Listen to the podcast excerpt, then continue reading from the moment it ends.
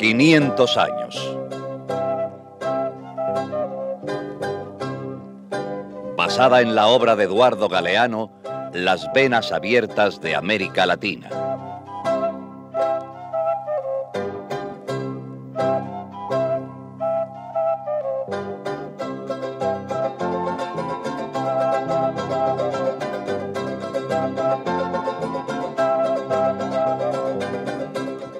El asesinato de la tierra. El azúcar la mató.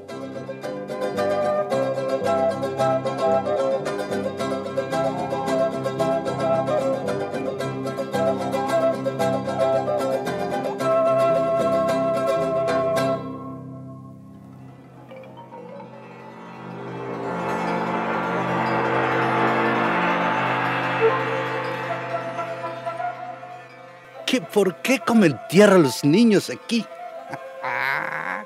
Por el hambre la comen. Y si no, se hartan de tierra, pero el hambre sigue. El diablo anda suelto por estos montes, por el sertao. El hambre es maldición suya de él. Los blancos decían que comer tierra era vicio de nosotros, los negros. No, era vicio del hambre muchísima. No hay árboles, no hay frutas, no hay qué.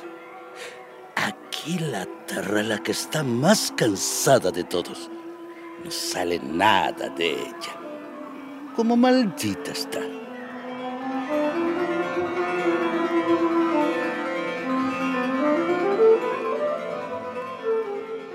El Sertao en el nordeste del Brasil es la región más pobre de toda América Latina.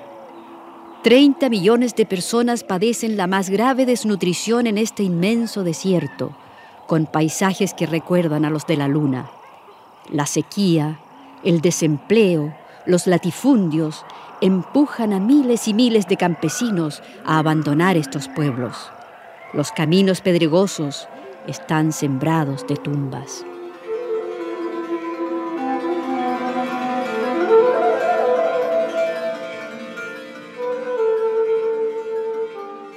Pobre gente, Dios mío, vaya maldición nacer en una tierra así, tan requete pobre, y hasta se la tienen que comer. Con los países pasa como con las personas. Unos nacen con estrella y otros nacen estrellados. Realmente una fatalidad, la mala sombra de nacer ahí.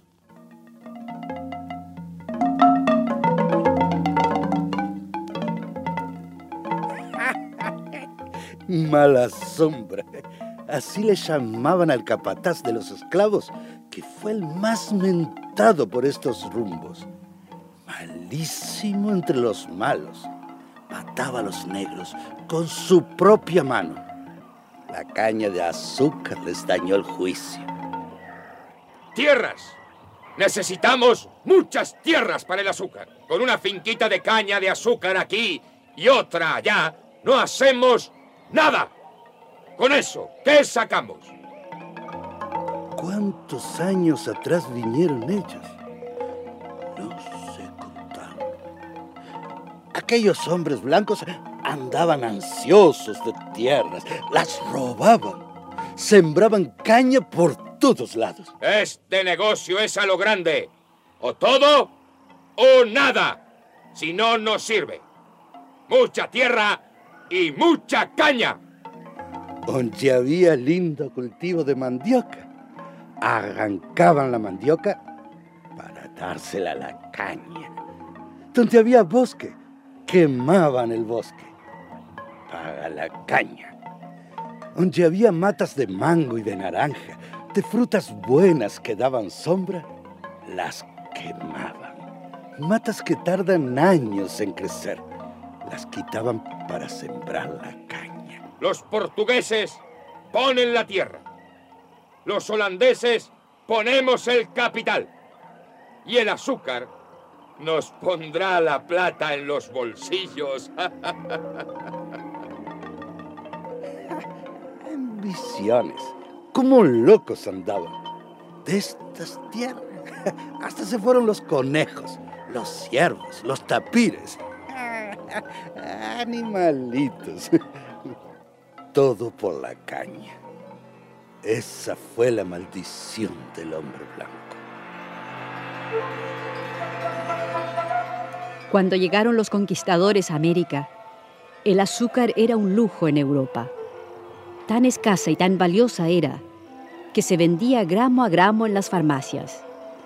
En los lugares donde no aparecía oro ni plata, españoles y portugueses decidieron cultivar este oro blanco, la caña, que podía darles enormes riquezas. Y empezaron a sembrarla por todas partes. En el primer momento, el lugar preferido fue el nordeste de Brasil. Campos inmensos se dedicaron exclusivamente a la siembra de caña. Para tanta caña, tanto negro. Venían barcos a recoger azúcar y a dejar negros. A recoger más azúcar y a dejar más negros. En la esclavitud estábamos. ¡Dale, negro! ¡Va ligero ese machete! ¡Que las carretas están esperando! Todos a trabajar al azúcar, como que ella fuese a reina. Todo se sacrificaba para ella, a vida y a terra. ¡Dale, negro! ¡Más ligero ese trapiche! ¡Que hay que engavetar la melaza! Siembra corta, muele, siembra corta, muele en trapiche, siembra corta, muele. ¡Dale, negro, más ligero! ¡Que hay que sacar el azúcar! ¿Qué quedaba? eh? Negros muertos, negros cansados. La tierra se moría también con cansancio. Porque solo para ir azúcar la cansa demasiadamente. Eso lo sabía el blanco. no le importaba. ¡Dale, negro, carajo! ¡Dale, negro! Los blancos. Recoge y recoge dinero. De eso no se cansaban nunca. ¡Dale, negro! ¡Dale, negro! ¡Dale, negro! ¡Dale, negro, carajo! ¡Dale, negro! ¡Dale, negro! ¡Dale, negro! No es suficiente. Hay que sembrar más caña hacia el norte, más tierras y más ingenios. El negocio del azúcar es el mejor negocio. Toda Europa bebe ron y come dulces. Hay que aprovechar ahora. Esto no va a durar 100 años.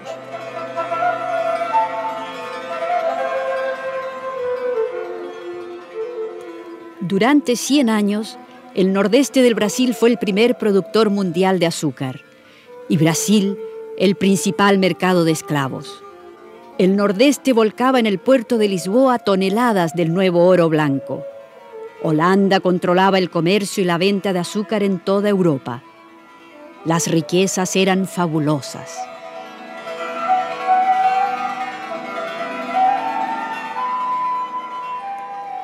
Era fiebre, era fiebre de azúcar. Después, cuando se acabó, esta se hizo desierto. Pedregales. El azúcar. Esa mató la tierra. Nos mató. La maldijo.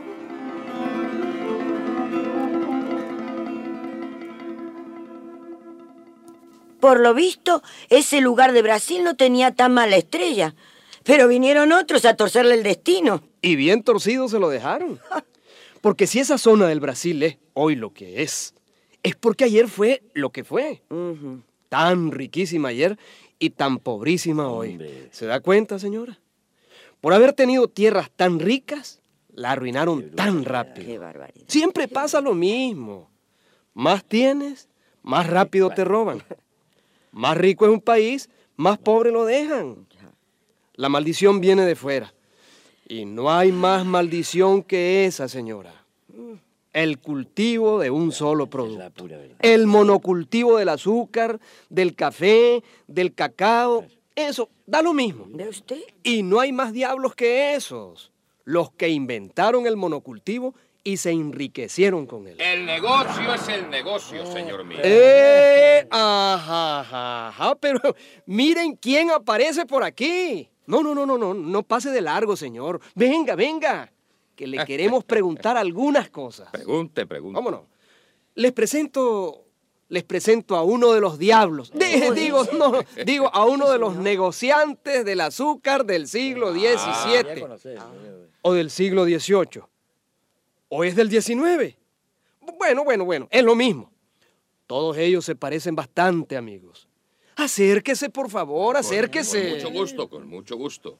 Y a su entera disposición. Bueno, quisiéramos saber esto. A ver. ¿Ustedes se daban cuenta que si toda la tierra era para el azúcar, no quedaba ya tierra para sembrar otros alimentos? Bueno, porque, porque mascando caña no vive nadie. Claro que nos dábamos cuenta, señor. Ah, se daban Pero cuenta. ese no era nuestro problema. Ajá. Lo que nos interesaba a nosotros era que el Brasil produjera mucha azúcar para poder venderla en Europa. ¿Sembrar yuca y frijoles? ¿Para quién? ¿Para los esclavos negros? ¡Ja! Esos comían cualquier porquería. Además, no estaban allí para comer, sino para trabajar. Ajá. ¿Para quién entonces los alimentos? ¿Para nosotros los españoles, los portugueses, los holandeses? Éramos muy pocos y traíamos la carne y el vino de fuera. Ah, claro, pero sembrando la tierra solo con caña y caña, sin darle un respiro, la estaban echando a perder, ¿no? Amigo, ese tampoco era nuestro problema. En el negocio el asunto es ganar. ¿Se dan cuenta? Y ¿Se ganar dan pronto. cuenta? El que pestañea pierde. Además, en aquellos tiempos teníamos tanta tierra disponible en tantos países que si se gastaba la de un lugar, nos íbamos a otro. Y así fue, como dice él. Gastaron la tierra en el Brasil, acabaron con todos los cultivos, sacaron montañas de azúcar y montañas de dinero. Y cuando ya no les resultaba el negocio ahí, ¿qué creen ustedes que hacían? No sé, ¿Ah? no sé, no sé. Se fueron a las islas del Caribe a ponerlas a producir azúcar.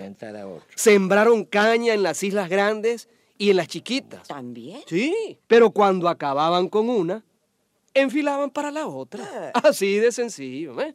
De Barbados para Jamaica, de Jamaica para Haití, de Haití para Cuba, y las islas afortunadas las convertían en un gran ingenio de azúcar. Como en toda la otra parte. Como una lotería, entonces. Bueno, Te caía la bolita del azúcar y a moler caña. así mismo, señora, claro que sí.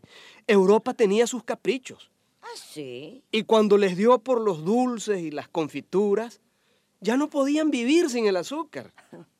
Cuando les dio por la glotonería del chocolate, Claro. ya no podían vivir sin el cacao. Claro, qué bien. mire. Bueno, pero cuando descubrieron nuestro tabaco, todo el mundo fumando en Europa. Tuvimos que bailar al son que nos tocaban. Como siempre. Sí, llegaron aquí y se repartieron las tierras. Esta para ti, aquella para mí. Después se repartieron la gente. Sí, usted trabaja en la mina, usted trabaja en el campo. Así tan fácil. Y después le repartieron a cada país su tarea. Este país a sembrar azúcar, aquel otro a sacar plata. Sí, como una rifa. En realidad, como una rifa.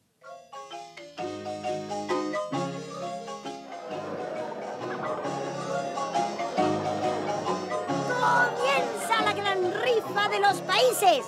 Lotería Internacional del Trabajo. La suerte es loca y a cualquiera le toca. A ver, a ver amigos. Cada país su numerito y cada numerito su sorpresa. Ustedes, los mexicanos, ¿no quieren concursar? Los argentinos, los guatemaltecos. Arrímense todos, que nadie se quede fuera. Todos, toditos los países de América Latina a concursar en esta lotería internacional. A ver, a ver, a ver, a ver. Por aquí viene Colombia. Ya da vueltas el bombo. A ver qué sorpresita le toca. ¡Café! A producir café colombianos. Café, café, café, café para todo el mundo. Ninguna otra cosita, ¿eh? Solo café, café, café, café. Esa será su contribución al mercado internacional. ¡Viene Honduras! ¡Ándale con Honduras! A ver la suerte de Honduras. ¡Balanos! ¡Ándele, hondureños catrachitos! ¡A producir bananos! ¡Plátano, platanito para todos! ¿Y Ecuador? ¿Qué le tocará a Ecuador? A ese país lleno de indiecitos trabajadores. ¡Cacao! ¡Buena suerte, ecuatorianos, con su cacao! Sí, como una lotería. No les importa el hambre de la gente, ni acabar con los bosques, ni arruinar la tierra. No les importa nada. Sacar dinero y rápido. Solo importa eso.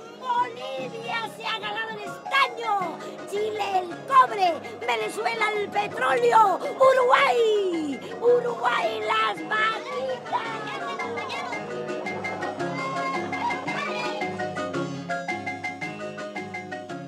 Con los años ha ido cambiando la rifa de un lugar a otro, de un producto a otro, al sube y baja de los precios que ellos mismos ponen. Baja el azúcar, pues siembren bananos. Bajan los bananos, pues siembren azúcar. Siempre al capricho de ellos. Pues sí, hay que reconocer en realidad que esa lotería sigue funcionando. ¿Verdad? Porque aquí cada país está colgado de uno o de dos productos. Y por esos productos se salva o se hunde. Colgados, dijo. Tiene razón, señor. Colgados, dependientes. Y esa dependencia es lo que tiene en vilo a nuestros países. El monocultivo es una maldición. Mata la tierra y mata la economía de un país. Bueno, y sígale con el azúcar. ¿Qué pasó? ¿Cuánto duró esa lotería? Bueno, la verdad es que el interés por el azúcar duró mucho. Que el azúcar fue un grandísimo negocio. Ya se ve. Sí. Durante 300 años no hubo para Europa un producto que diera más dinero que el azúcar de América. Increíble. Sí, realmente fue, ¿cómo podría decirles? Fue el oro blanco. Sí, el oro blanco. Un negociazo. El oro blanco. Un negociazo. ¿Sí? De todos los productos agrícolas que se rifaron durante la colonia, el azúcar fue la reina. Una reina ambiciosa que no permitía rivales, que devoraba tierras y hombres.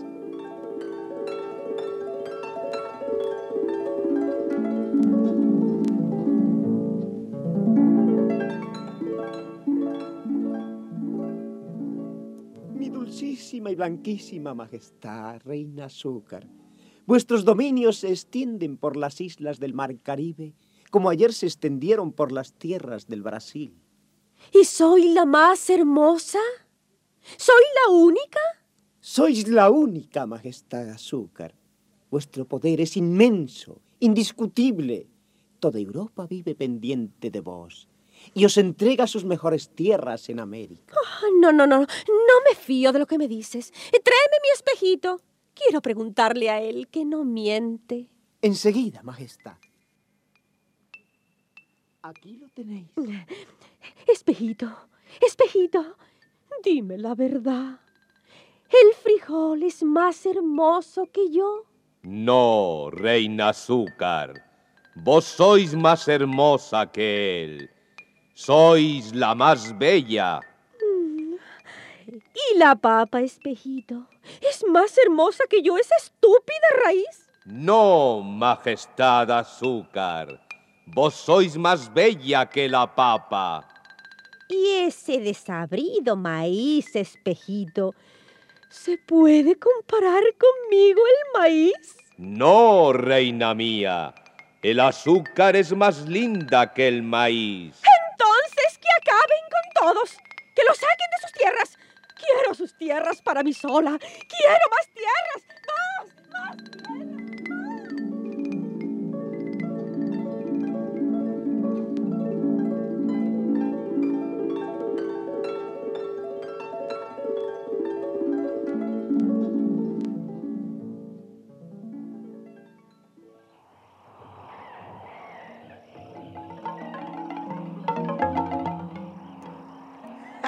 Ambiciones. Aquí en Brasil, el azúcar acabó con el maíz, con la papa, con el frijol, con todo acabó. Pasó el azúcar, pasó el diablo. Y me cuentan que la misma calamidad cayó sobre otras tierras y que otros negros tuvieron que servir a esa reina blanca. Maldiciones del azúcar.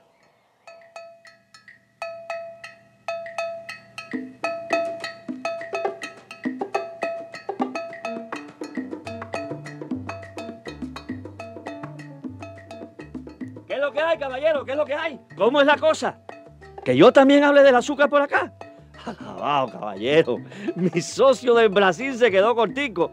Porque, óigame, en el Brasil esos capitalistas agarraron un pedazo del país. Pero aquí en Cuba, la isla entera. Sí, nosotros fuimos los últimos en sacarnos la lotería del azúcar. Pero cuando nos la sacamos, se acabó, mi hermano. Mira, esta isla estaba sembrada enterita de árboles buenos. Guayabo, mango, de agruma, ceiba, cedro, tamarindo. Ni uno acababa de contarlo, mi amigo. Que si un mono se ponía en la punta de la isla brincando los árboles, llegaba a la otra punta sin que el fondillo le tocara el suelo. Un fenómeno, mi amigo, un fenómeno. Pero cuando vino el salampión ese del azúcar, ¡Ave María! Aquí tumbaron todo. Aquí acabaron con todo.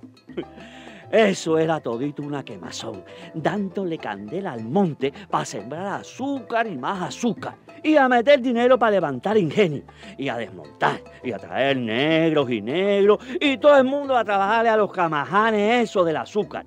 Esto era una aristocracia de los papatachones del azúcar. Esto era un abuso. Que hasta 20 horas se ha trabajado en los centrales de azúcar aquí, aquí en esta tierra. Oigan, aquí en esta tierra. Una barbaridad. Y entre zafra y zafra, el tiempo muerto. Meses y meses sin trabajo, comiéndose uno un cable. bueno, desde entonces que con el cuento y la bobería, hace ya sus 200 años, Cuba se quedó sembrada enterita de azúcar. Porque ese numerito de la rifa, óigame, se nos quedó pegado para siempre.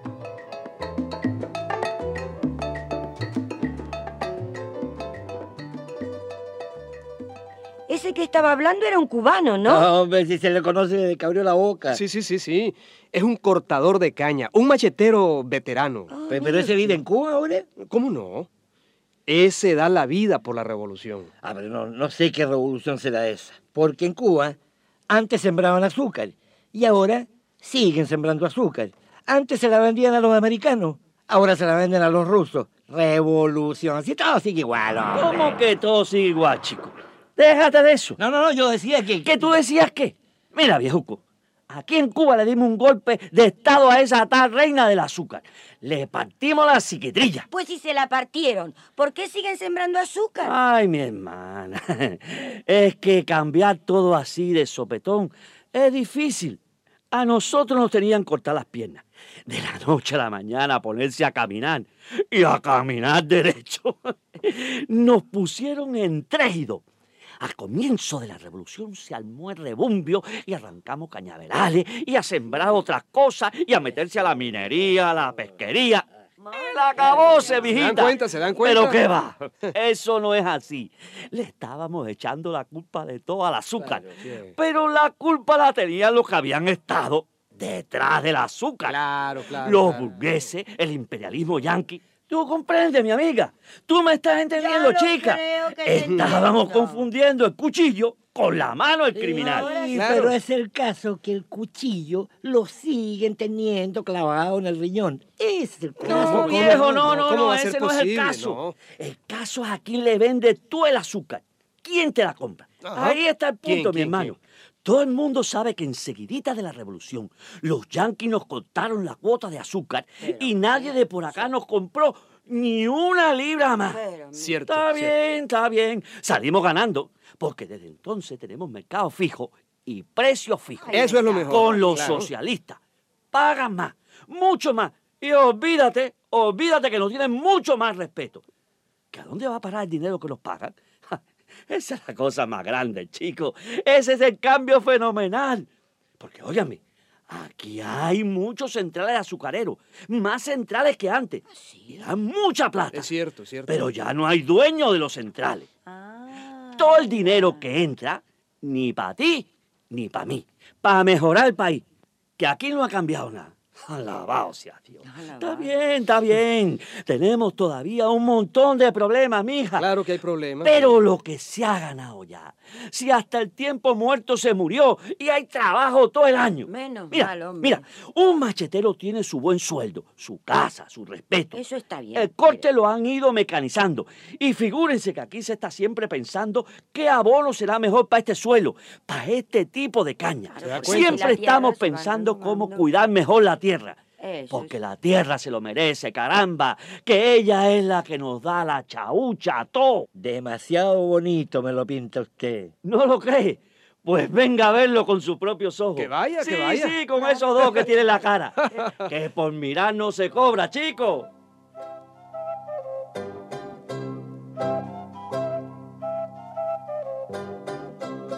...500 años...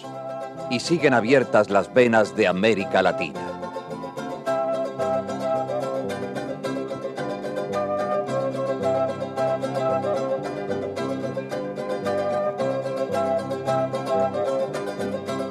Una producción Coradep, escrita por José Ignacio y María López Vigil.